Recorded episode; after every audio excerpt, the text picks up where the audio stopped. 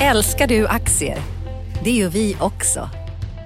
Sea Worldwide Asset Management är en av Nordens största oberoende aktiva aktieförvaltare och har samlad kunskap sedan 1986. Ta del av vår kunskap på seaworldwide.se. Bokstaven C, worldwide.se.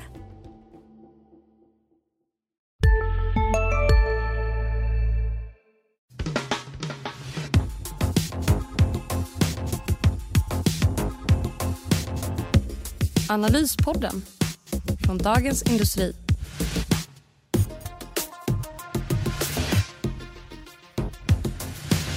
Hej allihopa och välkommen till Dagens Industris analyspodd. Eh, Ulf Pettersson heter jag och mitt emot mig har jag Johanna Jansson. Hej hej. Hallå hallå, vad tycker du vi ska prata om idag Johanna? Det är lite saker som händer. Sist eh, vi satt i den här studion då var det jag och Henrik Mittelman och då pratade vi om vårkänslor i Europa. Men sen dess så har det ju hackat till lite så jag tycker vi ska prata lite om ja, den börshickan som har varit sista veckan och sen också eh, allt fokus som är just nu på stora valutarörelser. Och eh, det hänger väl delvis samman med någonting som händer nästa vecka, nämligen Fed-mötet. Eller vad tycker du? Jo, det har du säkert rätt i. Eh, du är mycket bättre Fed-watcher än vad jag är. Men det är klart att det är ju utvecklingen på den amerikanska räntemarknaden är ju väldigt viktig för börsen. Om vi tar den här börshickan först då. Eh, är Eller hicka eller är det, är det början på rekylen? Kan man... Ja, eller så är det en, en, en rekyl som, som redan har varit. Jag tror det är två faktorer. Dels hade vi en fantastisk börsutveckling i, i januari, februari. Börsen gick ju upp 15 procent, alltså mer än hela förra årets uppgång på ett par månader. Um, och sen så har vi sett stigande räntor i USA. De två, att det gick lite för snabbt upp i början av året till följd av låga räntor och sen så har man då fått se lite, lite högre räntor i USA. Det tror jag har gjort att folk har varit ganska snabba med att ta hem sina vinster. Alla går och väntar på att det ska vända ner så när man... Ja. Ingen vågar ligga kvar för länge, är det så? Ja, så kan man säga. Och sen så, men det är ju inte någon, alltså de som har varit med ett litet tag så är det här krusningar på vattenytan. Alltså förr i tiden, för två, tre, fem år sedan så var ju rekyler, det var ju liksom 5-7 procent. Så har vi inte riktigt sett det. Men det var ändå en sättning och de som var förlorare var ju de som var vinnare. Det är typiskt i ett sånt här läge när det är lite uppkört. Att, är som fastighetsbolagen då som föll nästan 10 procent här efter att ha gått upp 40-50 procent på några månader. De är väl också känsliga för om man omvärderar ränteutsikterna Ja. framöver. Precis, det är de som är mest räntekänsliga av alla sektorer på börsen eftersom lån är en viktig del av, av verksamheten så att säga. Men eh, vad tycker du då, eh, från ditt perspektiv? Ja, alltså vi kan väl återkomma lite till, det är ju det här Fed-mötet nästa vecka då, så vi kan, vi kan ju prata lite mer om det senare. Men, men jag tänker att eh, det som man undrar över, dels för svensk del, det, var, det är också vad Riksbanken ska ta sig till. Eh, Och där påverkar det ju säkert också, tror jag i alla fall. Det gick ju rätt bra när man började prata om tillgångsköp även i Sverige. Nu var det försvinnande lite Ja, det var med 10 miljarder eller vad var mer det? en ärtpistol jämfört med ECBs bazooka än så länge. Men, Mm. men det är inte omöjligt att Riksbanken återkommer med, med någonting mer här. De har haft lite otur här, de har haft, eh, fått en starkare krona, det var inte riktigt meningen. Nej, det var ju inte meningen. Och nu eh, nyligen så är Per Jansson, då, en av Riksbanks, vice riksbankscheferna, varit ute och pratat om att det här går åt fel håll och eh, han utesluter ingenting för att han tycker att det här är problematiskt att kronan blev stark. Och det handlar inte om att vi ska liksom fiktivt ha en svag krona som gynnar export eller något sånt där. Utan det är bara att det är ett enkelt sätt att få upp inflationen i dagsläget. Och sen så är, vill man ju heller inte ha en fiktivt stark krona mot euron därför att euron rasar just nu. Det är det stora temat. Mot, Mot allt. Framförallt mot dollarn. Alltså dollarn är på den starkaste nivån på 12 år mot euron. Och eh, dollarn är stark mot många andra valutor också, men det är framförallt mot euron. Det hänger ju samman med ECBs tillgångsköp. Tror du att vi kan komma att betala lika mycket för en, för en dollar som en euro här inom... Ja, vi är ju nära där, så varför inte?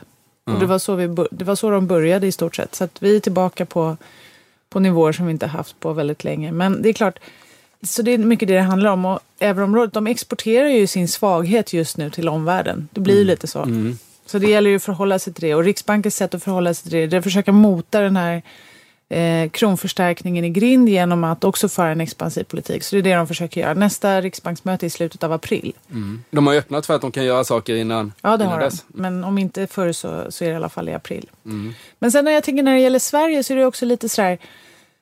Eh, som också har med Riksbanken att göra. Vi fick in en arbetslöshetssiffra här som arbetslösheten liksom biter sig kvar på fortsatt ganska höga nivåer. Vi ligger mm. nära 8 procent och det är mm. ganska högt mm.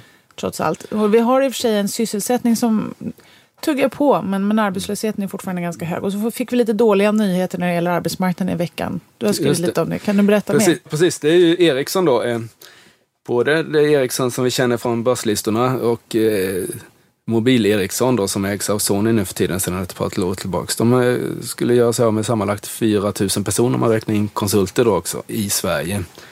Och det är mycket. Det är ju för ett litet land som Sverige och den typen av personal de har haft så är det ju inte bra då. Eh, och det har ju inte synts i någon statistik än. Nu kommer inte det här komma i nästa vecka utan det är, en, det är en process på kanske upp till ett år i alla fall innan, innan de har försvunnit från Ericssons lönelistor. Men, men det, är, det är ju det är lite oroväckande och jag tror att jag vet inte om arbetslösheten i Sverige, min känsla är att det är väldigt mycket en strukturell fråga. Mm. Jag har fortfarande många som inte har den utbildning som krävs för dagens det är arbetsliv. Matchnings, eh, Matchnings. matchningsproblematik. Ja, eller? du håller med där? Mm. Jo, så är det ju säkert. Och det är det många företag säger, att de hittar inte de personerna som de vill ha. Mm. Det finns ett skriande behov av viss kompetens och den vill man gärna ta in från omvärlden. Men då finns det liksom regelsvårigheter och annat och bostadsmarknaden som är svårt. Så att, eh, eller det är svårt att få, om mm. folk ska komma hit och jobba mm. så är det svårt att ha någonstans att bo i storstäderna och sådär. Så att, visst kan det vara så. Det här blir kanske ett eh, test nu framöver för hur vi kanske måste öka upp flexibiliteten lite på den svenska arbetsmarknaden om vi ska kunna stå, mm. stå emot nya utmaningar. Mm. Det är lite andra saker som har gått emot. Och det här blir ju politiska frågor mm. då förstås. Det här är ju ingenting som varken Riksbanken eller någon, alltså, precis som du säger, har med konjunkturen att göra, men då kan Riksbanken hjälpa till genom att hålla en låg ränta. Mm. Har det med strukturen att göra, men då är det regeringen som, mm. och Finansdepartementet som får arbeta istället. Och där har ju de också haft lite motvind kan man ju säga. Ja, alltså jag tror inte Löfven han har väl inga planer på att hoppa av som statsminister, men jag tror inte han tycker det är världens roligaste jobb. Han har, det, är, det är egentligen inget som har gått hans väg, vad jag liksom, att bli ovän med både Israel och, och, och arabstaterna samtidigt trodde man inte var möjligt. Ja, att man nu har avslutat det här Saudi-avtalet. Ja, precis. Mm. Och, och, allting annat som har hänt, liksom hur, hur LKAB inte tjänar några pengar. Det är en... Han, han har det inte lika ekonomiskt eh, bra bäddat som hans företrädare Anders Borg de händelser som har hänt här hittills i år tycker jag. Det, det, kommer ta på statsfinanserna som jag ser det. Mm. Mm. Men det är också så, och det har vi skrivit om i DI förut, att när man nu står, jag menar Riksbanken har gjort, de, även om de säger att de kan göra ytterligare åtgärder så är de någonstans liksom vid, där, så långt de kan eller bör gå i alla fall. Mm. Och då hamnar en större del av ansvaret på någon annan för att få liksom, till en bättre arbetsmarknad och sådär. Och då är det ju regeringen, så att de får ju ta och visa framfötterna. Nu kommer ju vårbudgeten här eh, nästa månad. Då kan ju de bara göra kompletteringar och sen så är det stora höst, budgetpropositionen till hösten där de får visa hur de ska få till det, det här. Om, om, du bytte fot och, och, eller plats och blev rådgivare åt, åt regeringen, vad skulle du gjort i höst? Vad skulle jag ha gjort i höst? Ja, då, ska, då hade jag sagt, eh, för det första så hade jag eh, velat förändra en massa saker på den svenska bostadsmarknaden. Så att det blev eh, liksom schysstare regler för hur man skulle... Enklare att flytta till Stockholm helt enkelt. enklare att flytta till Stockholm. Mm. Enklare för unga personer att komma in på bostadsmarknaden. Och sen så... Jag hade velat luckra upp lite av anställningsregler. Alltså så att det ska vara lättare att... Lite som Danmark har gjort med det här flexicurity. Alltså man har bra ersättning om man blir av med jobbet men samtidigt så måste man kunna ha liksom en rörlighet in och ut på mm. arbetsmarknaden. Man ska kunna anställa någon eh, någon månad eller sådär och det är inte liksom världens största grej att bli av med. Nej, för det blir liksom en väldigt hög kostnad för företag mm. att anställa mm. om, om det är allt för svårt att mm. göra sig av med mm. folk. Så att bostadsmarknad, arbetsmarknad, det är två viktiga faktorer för att få mm. landet att ticka. Och sen så, nu vill Löfven ha ett industriråd och han har pratat om en industrikansler och det kanske är så att vi har haft ett för litet fokus på svensk exportindustri, alltså mm. tunga, tyngre industri. Det finns ju de som tycker det. Mm. Eh, men, men det är också så att vi måste möta andra delar av ekonomin. Det är ett ökat tjänsteinnehåll i all typ av export. Så det är också eh, hur vi med utbildning och utveckling, forskning och utveckling ska kunna möta det. Det låter kanske luddigt. Just nu pågår vår stora season sale med fantastiska priser på möbler och inredning. Passa på att fynda till hemmets alla rum, inne som ute, senast den 6 maj. Gör dig redo för sommar. Välkommen till Mio. Hej, Synoptik här. Visste du att solens UV-strålar kan vara skadliga och åldra dina ögon i förtid? Kom in till oss så hjälper vi dig att hitta rätt solglasögon som skyddar dina ögon. Välkommen till Synoptik. Men det är väl de tre Ja, grejerna. Jo, men det är det. Alltså Ericsson är ju ett...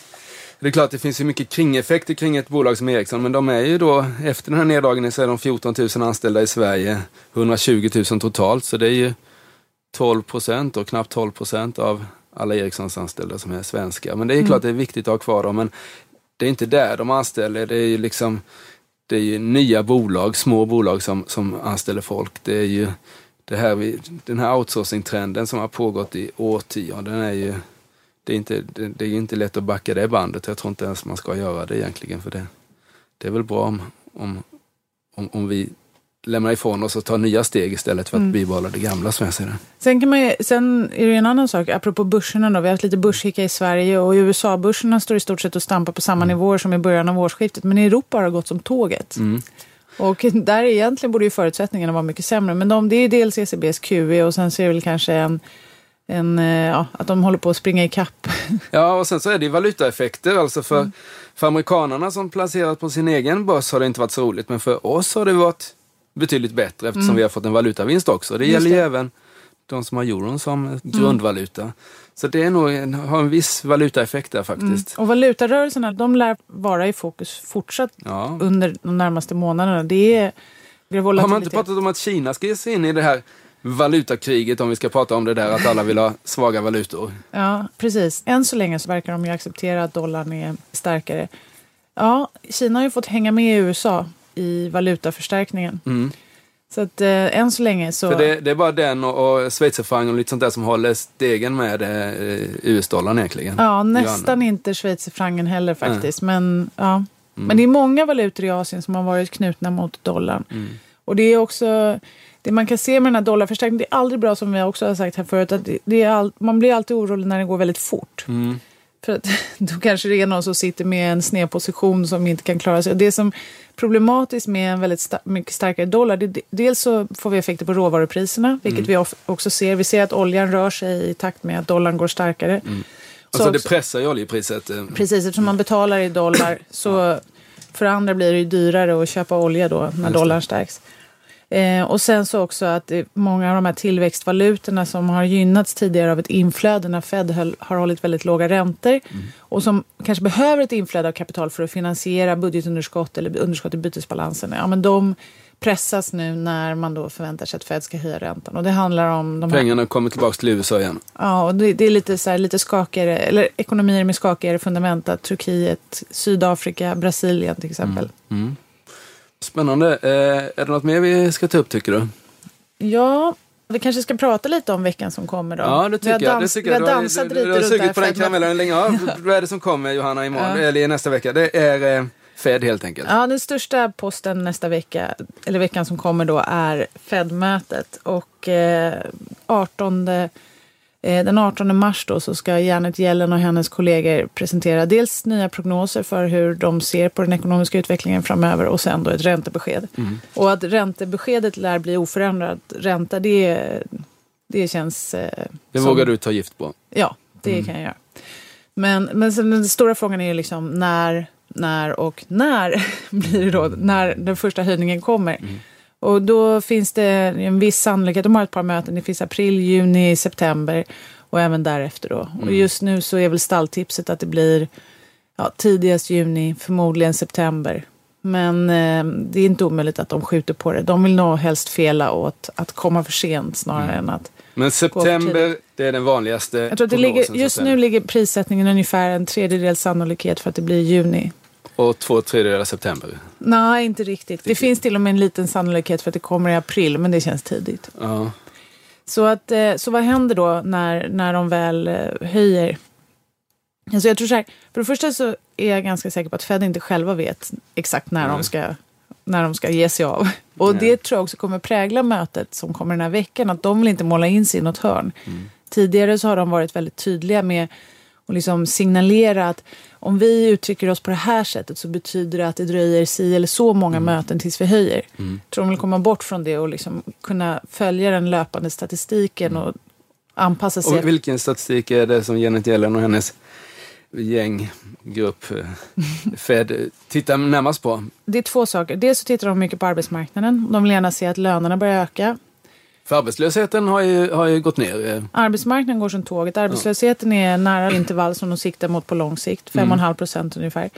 Det finns tidiga bevis på att lönerna börjar öka. Och det ska ju komma senare. Det är någonting liksom som dröjer lite i ekonomin. Men eftersom vi har haft en sån väldig nedgång bakom oss och fortfarande har ett svagt inflationstryck så vill de gärna se att det sticker iväg lite. Kanske. Men sen så, så, så det tittar de på. De kommer titta på arbetsmarknaden. Så starka arbetsmarknadssiffror det underlättar ju för Fed att och då komma bort från den här nollräntan som jag också tror att de vill göra. Inflation och sånt där som vi tittar på, som liksom, det är ju Ingves grej här. Det är inte... Jo, men det är ju det egentligen. Därför det är lönerna som ska öka. Alltså lönerna ökar, då ökar inflationen. Ja. Men sen så är det ju också, det är mycket fokus som vi har pratat om nu, mycket på valutakursen. Och det är många som säger då så här, ja men Fed kommer inte kunna höja räntan för dollarn blir för stark. Och det är klart att det påverkar. Men samtidigt så ska man komma ihåg att USA är en mycket mer stängd ekonomi än vad vi är i Sverige eller resten av Europa. De har ungefär knappt under 15 procent av deras liksom, totala konsumtion är importerad. Det är ganska lite. Ja. Så att, eh, det är inte lika viktigt för dem som det är för oss. Däremot det som är viktigt för dem det är hur eh, långräntorna går. Och de har börjat ticka upp nu. De har börjat ticka upp. Och det tror jag att de oroar sig mer för. Om de skulle sticka iväg för fort, då kommer de inte gå fram lika fort heller. Så det tror jag man ska hålla ögonen på. Man ska titta lite på arbetsmarknadsdata och det gör resten av marknaden också. Men man ska också titta på hur långräntorna går. Om de sticker iväg för fort, då kommer Fed ta det lugnare och vice versa. Bra. Finns det någonting som vi kan prata om utöver Fed nästa vecka som du... Är det några bolag som du favoriserar just nu? Ja, alltså jag tror att vi är inne i en utdelningssäsong här så småningom. Eh, jag tror att bolag som delar ut bra med pengar kommer att vara en vinnare för man vill ändå få utdelningen. Det tror jag kommer driva det här, speciellt nu med så låga räntor och sådär. Eh, så det tror jag på. Eh, och sen så fortsätter dollaruppgången så kommer vi ju ha exportbolagen kommer ju då finnas bland vinnarlistorna också. Husqvarna är ju ett sånt där som gynnas av en bättre amerikansk konjunktur. Kan ju vara någonting. Men jag tror att det är utdelningar som kommer att vara i fokus här. Tittar man på trenderna så är det är väl nästan den tydligaste trenden på börsen, eh, på både på lång sikt och på alla sikter, det är ju att börsen går väldigt bra just i den här perioden under våren då. Eh, Så det talar väl för att vi ska upp lite till då, att, att den här rekylen bara blev en rekyl och sen ska vi Det tillbaka. blev en liten hicka, men det... Det blev en liten hicka men man tog ett andetag och så körde man upp börsen lite till. Jag tror, jag tror att vi kommer passera nya toppar. Eh, sen så inför hösten är jag kanske lite mer bäsad. Men Och tittar man på vår, om man drar tillbaka där till Fed och tittar på vår kollega Micke Wilenius som skrev i veckan om vad som brukar hända med börsen när Fed höjer räntan. Ja, men då är det det är klart att det är ingen kioskvältare att säga att börsen brukar gå bäst innan man väl inleder räntehöjningarna. Men den kan fortsätta stiga även därefter, även om det liksom skakar till lite precis under första höjningen. Ja, Men, men men, det är jag tror- ingenting som ändrar. eh, min bedömning just nu är att börsen kommer gå bra fram till maj i alla fall, halvårsskiftet och så får vi se hur, hur marknaden reagerar då på de här räntehöjningarna i september som då tickar närmare. Jaha, nu har vi pratat mycket Fed, lite börs allmänt. Saudiarabien har vi inte nämnt så mycket om, men det är ju kanske mer en politisk fråga snarare än en finansfråga, eller hur ser du på det? Jo, men det är det nog. Det är en mer politisk fråga. Då får vi göra reklam för andra medier som DI har. Vi har ju olika forum där PM Nilsson diskuterar det här och Ledarredaktion. Reda Ja. Precis. Ja, ja, det tycker jag. De får prata om Saudiarabien så länge det inte händer något som påverkar valutorna. Eh, Jag tycker vi stänger där och så får vi se nästa vecka vad, vad som händer i Fed. Allt ljus på Fed helt enkelt. Bra, tack så mycket. Tack. Analyspodden från Dagens Industri. Programmet redigerades av Umami Produktion. Ansvarig utgivare Peter Fellman.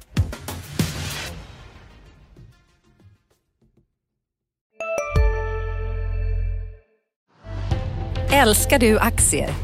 Det gör vi också. Sea Worldwide Asset Management är en av Nordens största oberoende aktiva aktieförvaltare och har samlad kunskap sedan 1986. Ta del av vår kunskap på seaworldwide.se. Bokstaven C, worldwide.se